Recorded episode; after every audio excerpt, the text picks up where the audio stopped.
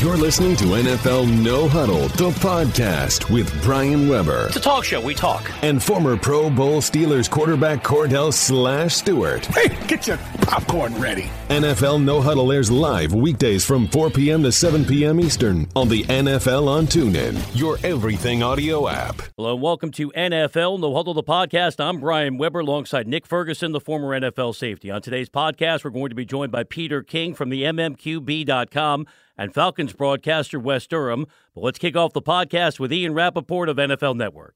Now, it's time for NFL Network reporter Ian Rapoport. It's the Rap Sheet on the NFL on TuneIn.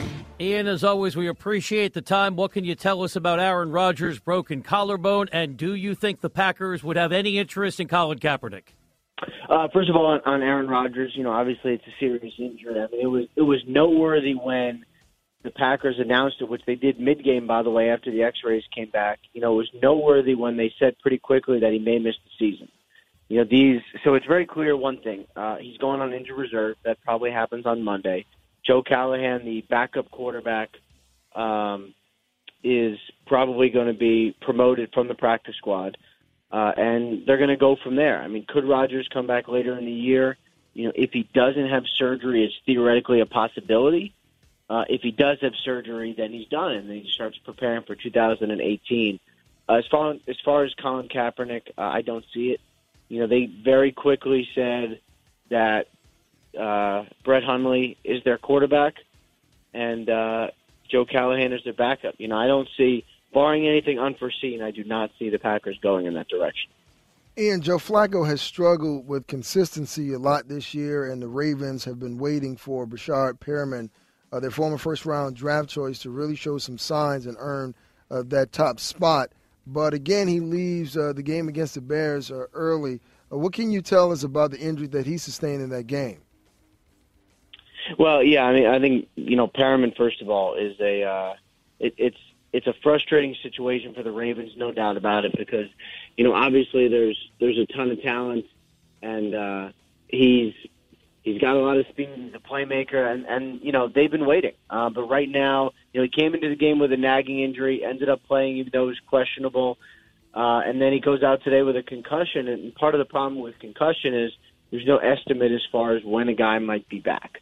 You know, it's it's really when he clears the protocol. And now the Ravens find themselves at a time when they need offensive weapons. They find themselves waiting for him again, uh, which has been the story too often taking you around the league with Ian Rapoport of NFL Network. Ian, now that NaVorro Bowman has been released by the 49ers, how many teams could be interested in signing him?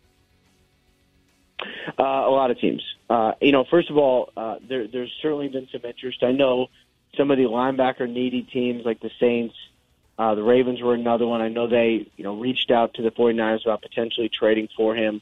Uh, I'm told that the Oakland Raiders are expecting a visit from NaVorro Bowman, and you know, drive on over there just across the bay.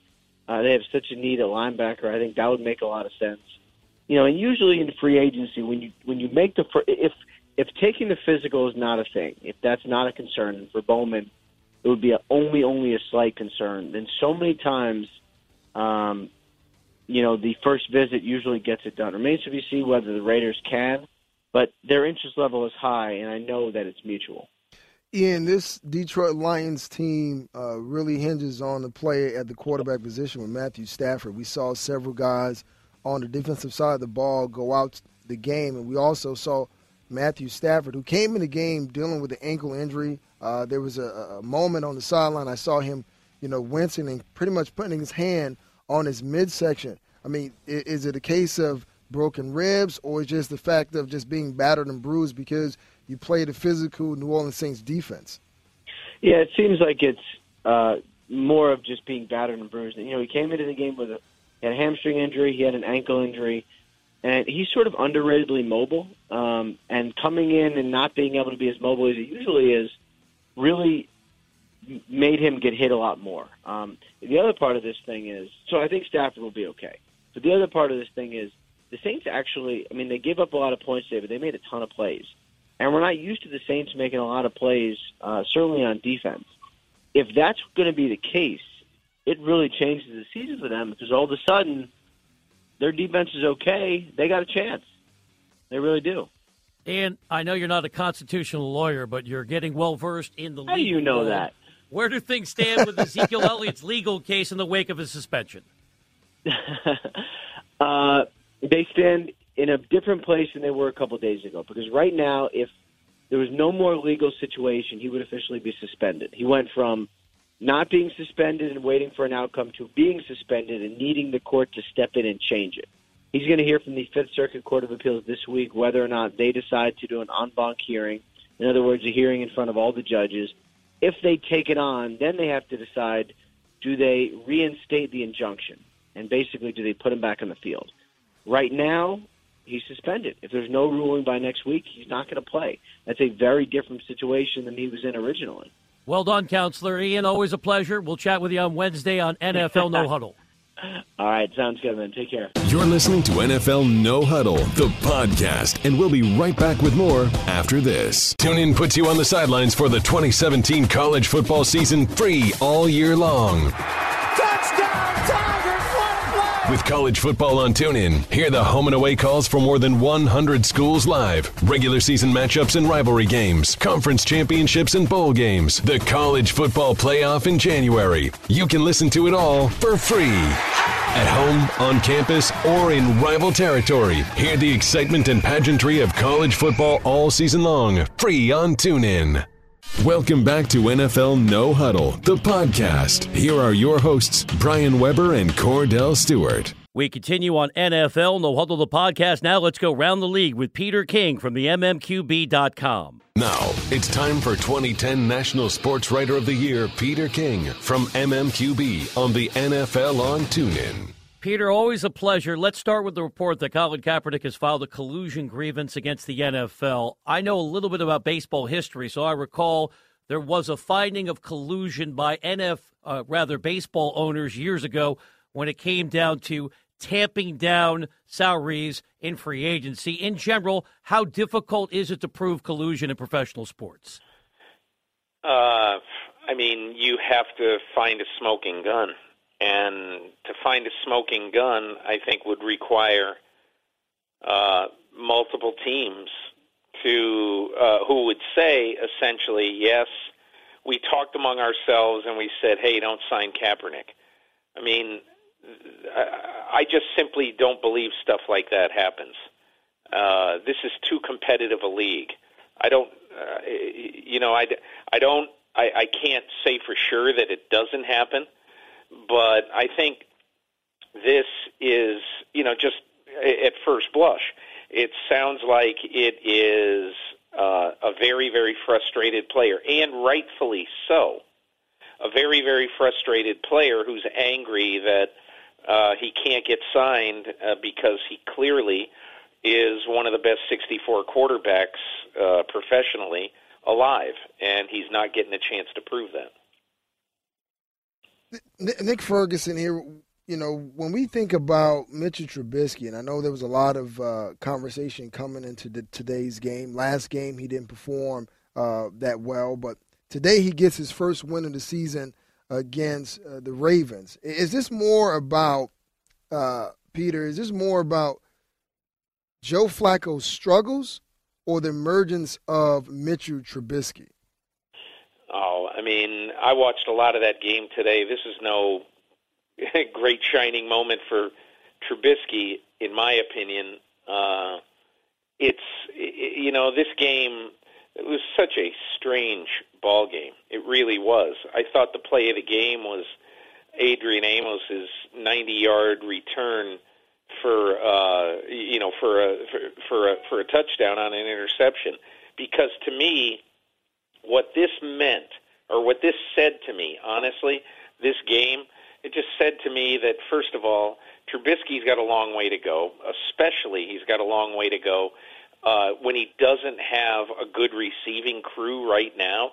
And and I also think what it says is that I mean, essentially, when you look at what happened in this game, I mean, it was one of those things that almost whoever has the ball last is going to win.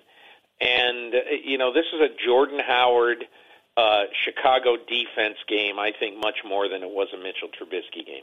Taking you around the league with Peter King from the MMQB. Peter, you know the culture of the Giant organization well as we get set for Sunday Night Football. Winless Giants taking on the Broncos. Ben McAdoo's job will be evaluated in the offseason. Do you think he gets any latitude now based on all the injuries being a factor as well? He might, uh, and I'm sure that they will consider everything. But I think what John Mara basically is going to do at the end of this year is he's going to say, not, well, we had a lot of injuries and I love this guy. I think it's more like, uh, is this guy, has, she, has he shown enough signs to bring us out of this funk that we got into and simply could not get out of? Uh, I mean, look, in my opinion, there's a lot about Ben McAdoo that I would like – if I were John Mara, to have clarified before I want to go with him into the future. I mean, you know, does he have, you know, the unwavering respect of the guys in the locker room? I'm not sure that he does. And so I think that is one of the things that you have to find out before you commit to McAdoo. And look, you know, the one other thing is, I, I'm I'm not saying that he and Jerry uh, he and Jerry Reese are a you know are a you know an item together. But I am saying that I think Jerry Reese is going to get judged at the end of this year too, because I mean clearly it looks like just looks like you know last season was the exception. That this season isn't the exception. It looks like last year was. Peter, let's let's look at Minnesota Vikings situation, that quarterback situation. Uh, Case Keenum has come in in relief of uh, Sam Bradford, and he's played uh, pretty decent. Uh, go back to the Tampa Bay game when he he tossed three touchdown passes. Uh, Sam Sam Bradford, you know, has been having trouble with his knees. Hasn't really been health, healthy since entering the league. You have right. Teddy Bridgewater. He's coming back off of injury. What's in the cards for Mike Zimmer and trying to figure out this whole quarterback carousel? Um, in my opinion, Nick, I think that this is why you wait till the end of this season. It's impossible on October 15th to say what the Vikings are going to do with their quarterbacks at the end of this year. It's absolutely impossible. Because, you know, first of all, I would anticipate that Teddy Bridgewater is going to play maybe six or eight games this year. They need to find out, not just, they need to not only win as many games they can, they have to find out what quarterback they're going to commit to after this season. I mean, Sam Bradford is probably the richest injury prone athlete other than Joel Embiid in sports history. I mean, think about it. I mean, he's he, you know, and again, I thought this was the year where he would shake that. Phil Simms had season-ending injuries in four of his first five years in the league. Isn't it funny now to think back as Phil Simms? Uh, uh, uh, think back uh, when you think of Phil Simms as anything other than an Iron Man. Well, he wasn't an Iron Man his first five years. So I thought this was the year that Sam Bradford would begin to shake that that label, but obviously not. We'll see if Case Keenum can be a modern day Jeff Hostetler. Peter, let's wrap it up with what's coming up this week. NFL owners having their quarterly meetings on Tuesday. Could there be immediate action related to the national anthem? I I, I don't know how uh, Roger Goodell is going to get uh, get agreement on everything. I mean, I talked to one uh, very high club official this past week who said that he said, "Look, there are so many wildcat people around this league, both players and look, you got Jed York with the 49ers. You guys can do whatever you want. You got Jerry Jones, you know, with the Cowboys. Everybody on this team is going to stand. So I mean, you know, I I don't know how you make a policy that then tells Eric Reid and his friends with the 49ers who feel you know, this kinship with Colin Kaepernick. How are you going to tell them you can't kneel anymore? I mean, how are you going to do that? And then how are you going to tell uh, other activist players in this league, here's what you have to do now? The only way out of it, at least in my opinion, is if you can find a solution that the players in this league would agree to and would say, essentially, they would say, hey, you know, we want for the long term future to put the following civil rights programs in place in the NFL in our communities. And if teams can agree on that, if players can agree on that, then it can happen. I just I don't see it happening in the span of a day and a half uh, when the owners meet in New York this week. Peter, as always, we value the insights. Enjoy the rest of your Sunday, and we'll chat with you on Tuesday on NFL No Huddle. Thank you very much. You're listening to NFL No Huddle, the podcast. We'll be right back after this.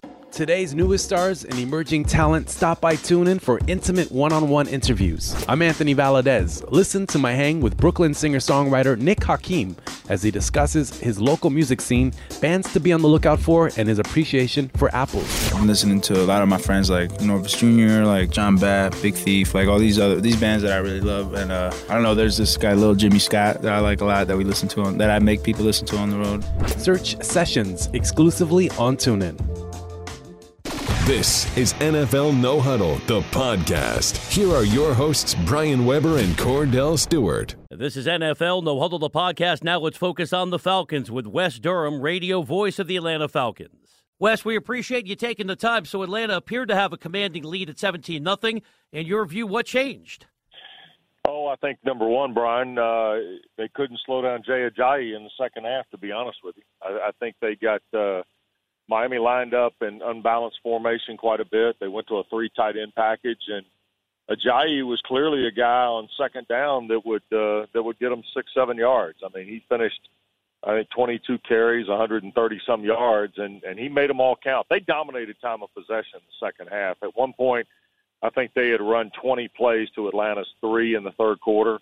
And, uh, you know, from that point on, Atlanta started playing uphill a little bit. The Dolphins took the opening kick of the second half, went down the field, a long drive, scored. Atlanta then went three and out. Miami took the ball right back. And then Atlanta really, you know, suffered today from a lot of unforced errors, be it they penalties, bad, sloppy special teams play, things like that. And at the end, it, uh, it got them. And uh, it's unfortunate, but, you know, this league is too good across the board to, uh, to give a, a team free reps, and, and that's what Atlanta did in some respects today.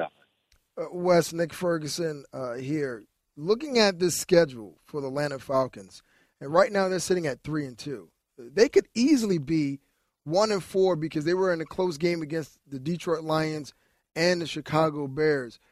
Where can this team go from here? Because coming into the season, everyone was wondering what was going to happen now that Kyle Shanahan was gone and Steve right. Sarkisian is now the guy under center. And this offense is used to scoring like 38 points a game. Well, you know, Nick, the optimist in me or, or the guy maybe doing the Falcon games would tell you they're also, uh, you know, what, nine points from being 5 and 0, too. You know, I mean, I understand that four of the five ball games have been relatively close shaves in one respect or another, whether it's the three shots at the goal line that Mike Glennon in Chicago had, the reverse of the call in week three in Detroit uh, the ball thrown behind Taylor Gabriel in uh, two weeks ago against Buffalo, or even today, you know, the deflected ball that ultimately was intercepted. It's a ball Hooper thinks he said after the ball game a ball he should have caught. You know, look, I think Atlanta is is close. I think the this is more of a gut check by the guys in that locker room maybe than it is an X and O situation. Um, you know, do they need to be healthy? Absolutely, but everybody can say that. I, I think what they've got to do believe it or not, is they have to create their own momentum. It's it's not about who they're playing as much as you know who they are playing, if that makes sense. And I, I think that's a big part of where this is now. The move from Kyle Shanahan to Steve Sarkisian is a is a viable storyline, but I think when you really look at Atlanta, there there are enough veteran pieces, particularly in the skill set, to say, hey, wait a second, this is more about the guy in the mirror as opposed to the guy on the on the whiteboard, maybe. Chatting with Wes Durham from the Falcons Radio Network. Wes, how important was it to get Vic Beasley back from the hamstring injury, and how did he look today? I thought he looked good, Brian. I think he was more on a pitch count than uh, than maybe we anticipated. Uh, they did use him in a, in a, in a front they put together today that had uh, Dontari Poe and Adrian Clayborn inside, and they put the rookie Takk McKinley and Beasley on the edges. They didn't get to Cutler like I thought they would, only because I think Miami was able to run the ball more effectively. So therefore, when Cutler was throwing the ball, it was a quick move and get it out. There wasn't a lot of deep drop stuff in Miami's arsenal today, but I think Beasley is as close to 100% as you're going to get him. off the bye week and missing the two ball games uh, prior to, and you know you got to hope that uh, that each week he plays a little better he'll get, and and pretty soon he'll be back to the guy that was the leader in sacks a year ago. You know, Wes, no Mohamed Sanu in, in today's game, and, and, we're used to seeing Alex Smith, excuse me, not Alex Smith, uh, Matt Ryan push the ball down the field vertically. Sure. He finds another offensive weapon in Marvin Hall. H- how impressed have you been with Marvin Hall? And just maybe this one game, but what can he actually add moving forward to this offense? Well, I'd say you know when your first career catch is a 40-yard touchdown, you've probably done about as all you can do, right? I mean, yeah. uh, I mean they activated him uh, the other day, and I think they activated him in part because they felt like they needed a guy who could get more vertical, and uh, and with Sanu being sidelined, you needed to be able to elevate Gabriel and some of these other guys into your into your receiving package, and they liked Hall in the preseason and in training camp, guys. They they really liked him. Uh, I think he and Reggie Davis, the kid from Georgia, probably did as much to uh, uh, to put themselves in the mix, either practice squad or active roster for this football team. And so, at the end of the day, I think when they brought Marvin Hall up, they had some certain shots maybe involved vertically.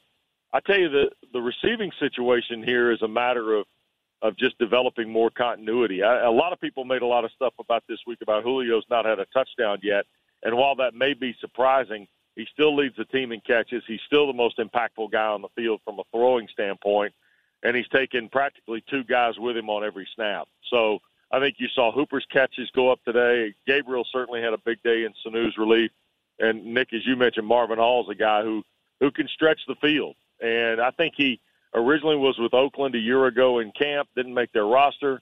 Uh, they saw something from him in a tryout here, got him on a futures deal and uh, today he clearly paid off for him. Wes, let's wrap it up with what's coming up. I know you never want to hear the score 28 to 3 again, but how big is the week ahead for you and the organization? I know it's about the players heading back to New England for the Super Bowl rematch on Sunday. Well, I don't know if they'll stick it up on the scoreboard like they did in week one, huh? Uh, that didn't go so well the last time. You know, it, it's going to be interesting because this is the week that, that we all talked about in the off season this is the week where everything's going to be hammered on your head. You know, I mean, and and anybody that's played in this league, Nick, you know this. I mean, anytime a scenario plays out like this, this is going to be like the water dripping on your forehead all week long. And so it'll be incumbent upon Dan Quinn and his guys to uh, to kind of silence the noise here a little bit and go up and play the Falcons. You know, and, and this may be, in some respects, Brian and Nick, the best thing ever to happen to this team because now people are not going to talk about maybe the Buffalo loss or the loss today to Miami. They're going to go back and dig up the first Sunday in February again. And uh, we're going to find out about the mental toughness of the 2017 Falcons. And every team's always a little different, but we're certainly going to find out what 17's got under the hood this week for sure, I think. Wes, always a pleasure. We appreciate you giving us a few minutes again today on the NFL on TuneIn. Anytime, Brian. You you got your work cut out for you working with my man Nick now. So. I'm, I'm doing the best I can, Wes. I'm doing the best guys, I can. Thank you, Wes. Tell you what, you got to double down on that. We'll see you guys soon. You're listening to NFL No Huddle, the podcast, and we'll be right back with more after this. TuneIn puts you on the sidelines for the 2017 college football season free all year long. With college football on TuneIn, hear the home and away calls for more than 100 schools live, regular season matchups and rivalry games, conference championships and bowl games, the college football playoff in January. You can listen to it all for free. At home, on campus, or in rival territory, hear the excitement and pageantry of college football all season long, free on TuneIn. Welcome back to NFL No Huddle, the podcast. Here are your hosts, Brian Weber and Cordell Stewart. We continue on NFL No Huddle, the podcast. Now let's focus on today's top stories with my NFL No Huddle co host, Cordell Stewart. Partner AP looked good today. I'll give you that point. He looked very, very, very good today. The thing was, when you watch what they were doing, when you watch the Arizona Cardinals, they made you understand what they were doing with AP, and that was running the football. That's why you saw the play action pass.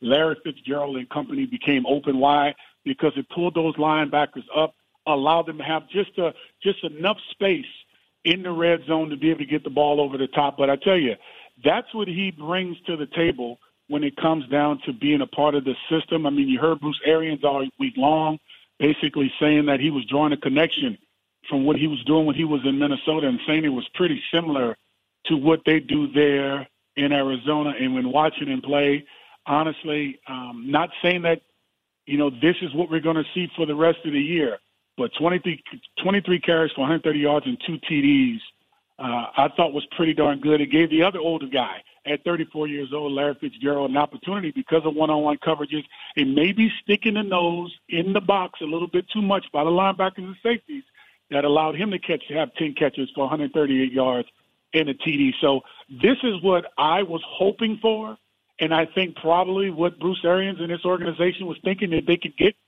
from uh, Adrian Peterson. And trust me, while it looked like it may have taken him a step and a half to get going, once he got going in the open space, guys were looking for him to run the football. I think the, the, the play calling was good. And I think at the same time, you saw the energy from the other players on that football team offensive linemen, defensive players like Patrick Peterson, Larry Fitzgerald, and company all showed, showed their appreciation for Adrian Peterson being there and bringing that different temperament to the table, which I think resonated throughout the entire team. And I think that's why we saw them play so well today. Uh, Cordell, sticking with that, let's stay out west here with the Los Angeles Rams. I mean, they've been really impressive uh, thus far this season. We've talked about it countless times on this program. I know you guys have on No Huddle how important Sean McVay has been to the maturation process and maturity of Jared Goff. But they pull out a, a big win here against the Jacksonville Jaguars. Is this a team that most teams at the beginning of the season didn't account for? Should they now start to look at this Rams team as being for real? Well, they have to. I mean, when you're capable of putting up the points that they're capable of putting up, uh, I know when you look at how they played last week, uh, the numbers weren't the greatest, uh, but you got an opportunity. Uh, I think every single week, not just one or two weeks, not accidentally, you know, in spurts of the game, pretty much throughout the game, you see this team actually being able to put up 20 plus points, 25 plus points. Last week, they only were capable of putting up 10. That's an in game rivalry, I would say, between them and uh, the Seattle Seahawks and maybe even them and the, the Cardinals because they know each other so well. But this team is a team to be reckoned with. To go on the road in a hostile environment where a team is really hungry in the Jacksonville Jaguars in a sense of how they play, what they call them Sacksville uh, down there in Jacksonville because they are, they bring so many uh, pressures from so many different angles, which causes them to be able to get the sacks they need to to force teams to be out of down and distances, manageable down and distances. I saw a team that fought back and played really hard today. So all you can do is say, you know, this team is steadily getting better every week. They're answering answering the challenges every single week. And anytime you could have players like the Todd Gurley's of the world, it may be Woods or someone else that can actually touch the football 116 yards off of 23 carries. I mean, what more can you say? I mean, people may say, well, Cordell, we need to see more. I said I was drinking the Kool-Aid. I like what they're trying to do. I like, I like what they're accomplishing.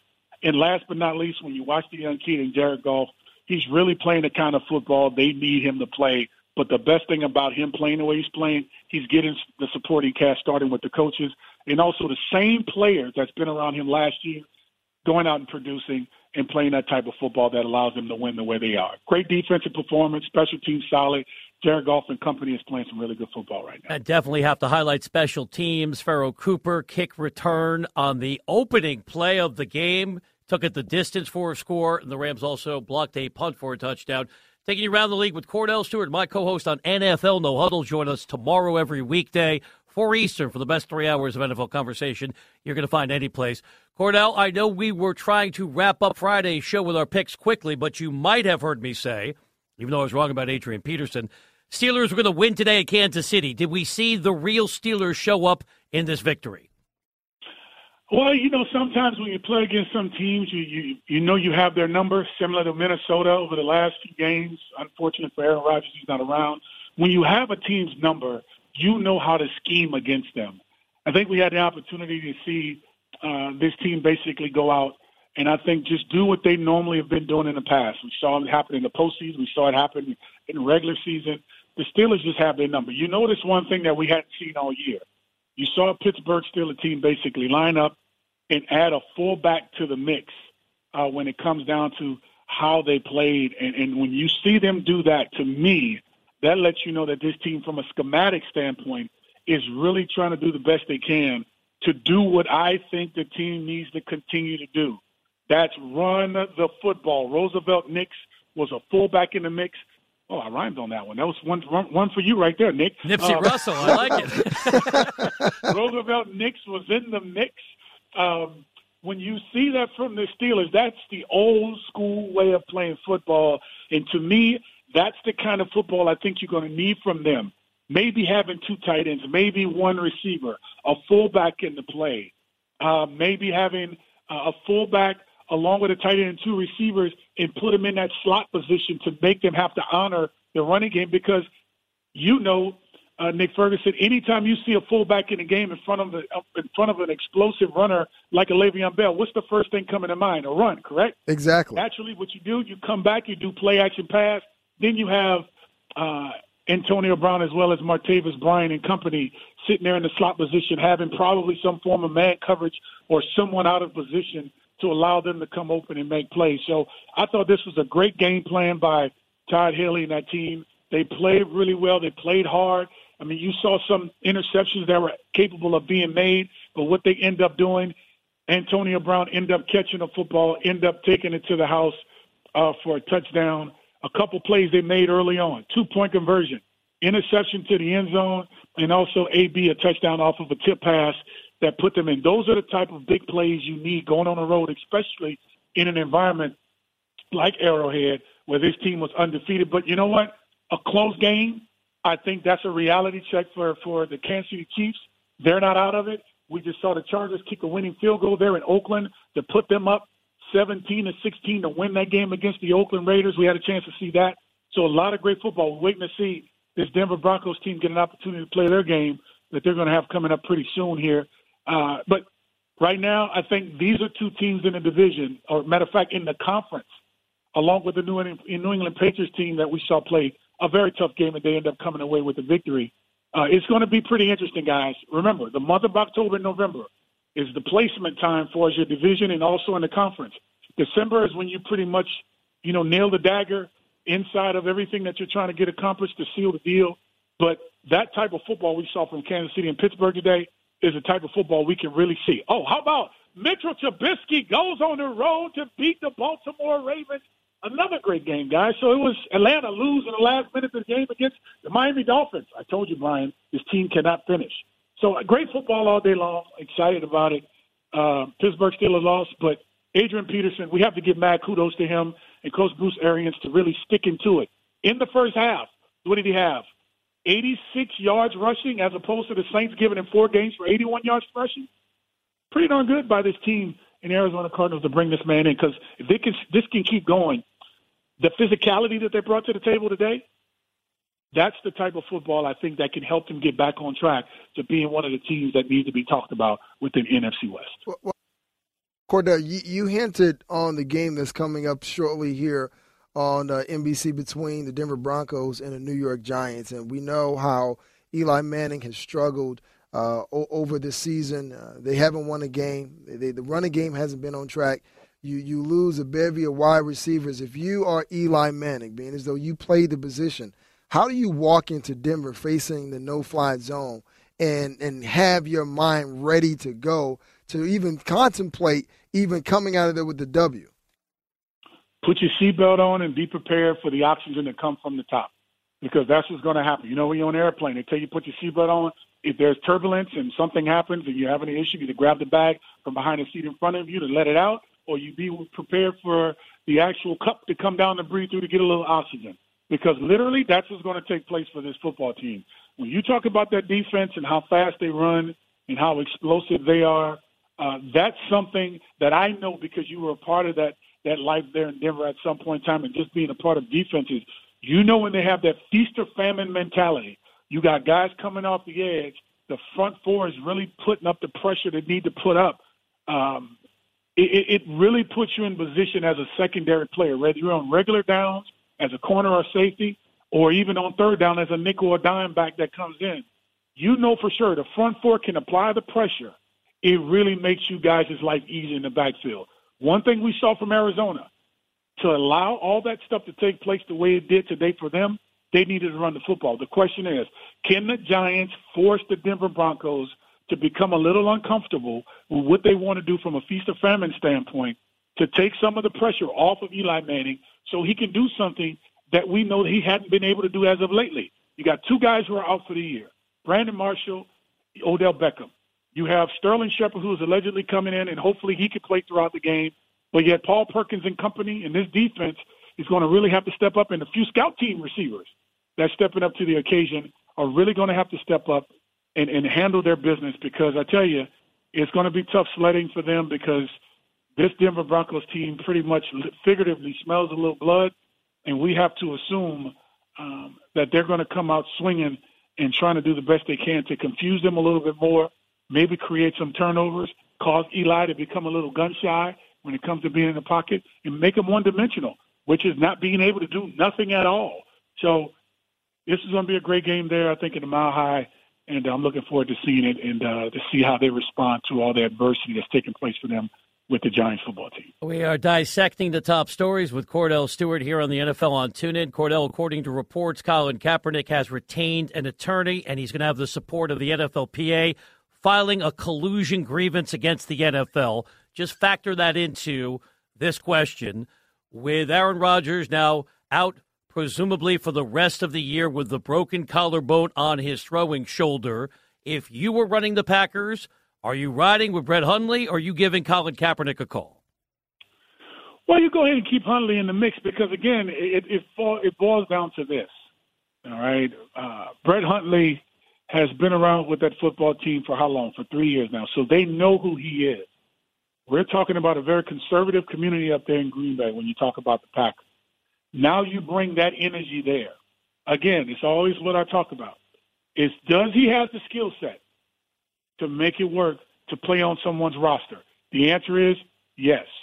The perception, the perception of the owner and how does this person fit on my team? That now becomes the second question and the most important one. And that is what it's going to boil down to for someone like Colin Kaepernick to go somewhere like the Green Bay Packers to have to go in and be a part of that team throughout the year. Is it a good fit? Not every place in the National Football League because of injuries means that Colin Kaepernick is going to be a good fit. It still goes back to X's and O's. X's and O's for a scheme is concerned, execution, and situational football. Does he fit the bill with what we try to do on offense from a standpoint of what it is he does as a player? Does it fit? That's more important to me with Colin Kaepernick coming to any team in the National Football League and anything he has going on with him when it comes to attorney and his stance politically outside of the game of football. And that's what truly matters most right now when it's all said and done and in for me for Colin Kaepernick. I don't think he fits with the Green Bay Packers. But Kordell, I don't think that's a good fit for him. Kordell, I mean, Brett Hundley is the only quarterback on the Packers roster. Right now, where do you go from there? If you start him, you have to bring in someone to back him up. Well, they'll bring Joe Thomas off the practice squad. But I think the larger question is, Kordell, and, and Nick and I were talking about this earlier. If you're thinking about scenarios and what did we lay out on no huddle, if Kaepernick mm-hmm. was going to get a chance, presumably it was a playoff contending team losing a marquee starter. Isn't that Green Bay? you you you would like to say if it, if it fits, if that's the bill in, in, in the in the uh, blueprint that we're going off of, sure, all day long. But it's still again, you know, sometimes organizations and, and, and I think we all can attest to this. They'll sacrifice bringing someone in that you know can fit on the team, not bring them in because of maybe some of the stuff that comes to the table. We're not talking about a a defensive player where sometimes those guys get second chances, or secondary players where those guys get chances, or maybe even receivers. Those guys say you're talking about the quarterback position, and that dynamic. It's a little different than other positions. Again, the temperament of the city, the temperament of the locker room, the temperament of the coaching staff has to be able to fit well enough to allow that energy to come into your locker room. I'm not saying he can't play in the National Football League. I am just trying to say what's the better fit for him? From a circumstance standpoint, you guys are 110% correct. They need someone that can come in and actually play and maybe get on the football field and may help make a difference if the number is called for him to step on the field right now with his collective experience and bring that to the table with what his skill set says he's able to do and be able to get on the team and play. Can the coaching staff, can the players, can the community? I mean, you saw uh, when they actually had the stands uh, for the national anthem. Not, I think it was last Sunday or Sunday before last. You know, while some people, you know, you had uh, Aaron Rodgers saying he hoped everyone joined together. Well, there were some people that were joining together at the Arms, and uh, some weren't. And so, uh, if you still have the mixed crowd of people that's going to have a chance to respond to that again, still that are diehards when it comes down to standing for the national anthem, diehards for those who are against standing, and regardless of what the narrative is for those individual players, the bigger picture narrative is most are saying you're against the military and you're against the flag, which which we all know is not the truth. So, do you want that mixed energy to come into that locker room and on that team to where the chemistry is already what it is? Now you bring that adverse energy into a locker room. You have to make sure the guys and the temperament, coaches, players, as well as maybe even a community, is somewhat open-minded to allow it to happen. And to me, as a blue from a blue collar standpoint, that city being the way they are, to me, just to me now, I don't know for sure if they're ready to bring that in there at this moment in time. I can tell you this with certainty. Tony Romo's not leaving the booth. He's having too much fun, just like you have with me, I hope, every day on NFL No Huddle. Have a good night, Kordell. We'll do it again tomorrow, 4 Eastern, heading around the league. Hey, man, one time for AP. Great game for that guy today, right? Great game, guys. So talk to you tomorrow, Brian. Be good. Hey. Yes. Goodbye, Kordell. Bye bye. You're listening to NFL No Huddle, the podcast. We'll be right back after this. Today's newest stars stop by Tune In first for intimate one on one interviews. Considered one of the best producers in hip hop, Alchemist, along with Budgie, talk about music and life. You know, and it's also about being a people person. Budgie's one of the coolest people I know. Like, that goes a long way, too. Some of the most creative people, they're just, like, not cool to be with. Sometimes it makes not for a great conversation or hang. It's Conversation, where you can hear your favorite artists exclusively on TuneIn. This is NFL No Huddle, the podcast. Here are your hosts, Brian Weber and Kordell Stewart. We roll on on NFL No Huddle, the podcast. Now, Nick and I visit with our TuneIn colleagues from Star Talk. Now it's time for the first and goal playing with science check down. We are pleased to be joined by the broadcast troika from that program. It's Gary O'Reilly, Chuck Nice, and Eric Goff, who's a physics professor at Lynchburg College in Virginia. With a reminder, you can catch every new episode of Playing with Science and the entire Star Talk lineup one week early only on TuneIn. Chuck, give us an overview of the program. Guys, first of all, thanks for having us on. And uh, before I even tell you guys who are listening what Playing with Science is about, let me first offer thoughts and prayers to everybody in Green Bay for your loss. Because as a huge diehard Eagles fan my entire life, I actually appreciated Green Bay because they allowed our greatest defensive player to go there and get a ring, something he would never be able to do in Philadelphia. Um, but uh, Playing with Science is a sports and science mashup uh, podcast where we take iconic plays in sports, and it doesn't make a difference what the sport is, including uh, football, especially this time of year, and we break down the science, mostly physics, that's involved in that sport. Uh, and Gary, who is on the line, is uh, the other host of the show. Gary, what's happening, my friend? All good, Chuck. Hi, guys. Pleasure to be on board. Uh, and, and wow, Eric Goff, who is, a who day is, for as you said, professor at Lynchburg uh, College, is a, uh, a a physicist, and he actually gives us some fascinating facts about the sports that we are um, talking about on the show. Eric, how are you, buddy? Doing great, Chuck. How are you and Gary? Yeah, doing well. So, uh, Brian and Nick, that's kind of an overview of the show, and we've had everybody from Kareem Abdul-Jabbar to uh, uh, Santonio Holmes to uh, John Urschel. You, you, I mean, just so many great players. We've had uh, Osi Umenyiora. We've had like these wonderful players come on, and oddly enough, it's really refreshing to see so many professional athletes that are into science, and there's so much science that is involved in sports that you know we think we got a really unique and um, and fun show to listen to. All right, tremendous overview. And Chuck, I got the Reggie White illusion. Well played there. I got into broadcasting because I was told there'd be no math involved. Fellas, take us through the science. Oh man, it was such a great play, and uh, I don't know, Eric. Why don't you uh, go ahead and break down the play? But before we do that, let me just ask uh, Nick. Are, are you there, buddy? I'm here. Okay, as a former safety, the tackling on this play had to make you vomit. Well, well, yes, it did, and and that's why I'm glad that we're talking to you guys because Golden Tate has done things like this before as a member of the Detroit Lions and the Seattle Seahawks. So I kind of defer back to you guys watching the defenders bounce off of Golden Tate. I mean, what kind of sports science is involved with the spin move, the rotation, and the stiff arm? First of all, guys, the Saints defense is invisible. This is a new trick. Absolutely brand new, off the shelf, new trick. Professor, all yours, my friend. So Stafford's going to go back and he's going to throw this ball at about 54 miles an hour. It's going to hit Tate, and he's going to be down on the right sideline. He's got a defender on him. Looks like uh, Ken Crawley for the uh, Saints is on him. And what Tate does that's uh, absolutely uh, great on a physics viewpoint. He's low to the ground. He's only about 5'10 anyway, but he's got his feet apart. He's got a low center of gravity, and Crawley comes in way too high for the tackle. And you'll notice that uh, when you watch the play, that Tate will move uh, away from the end zone a little bit, and then he turns around. He's going to start running down the the right sideline he gets up to a speed of about 15 miles an hour down the sideline, and he's got a couple of safeties coming at him. He's got rookie Marcus Williams coming at him, and he's got Rafael Bush coming at him. And Bush actually got screened by Williams on the play, and Williams had the best angle, but unfortunately he let uh, Tate run right by him.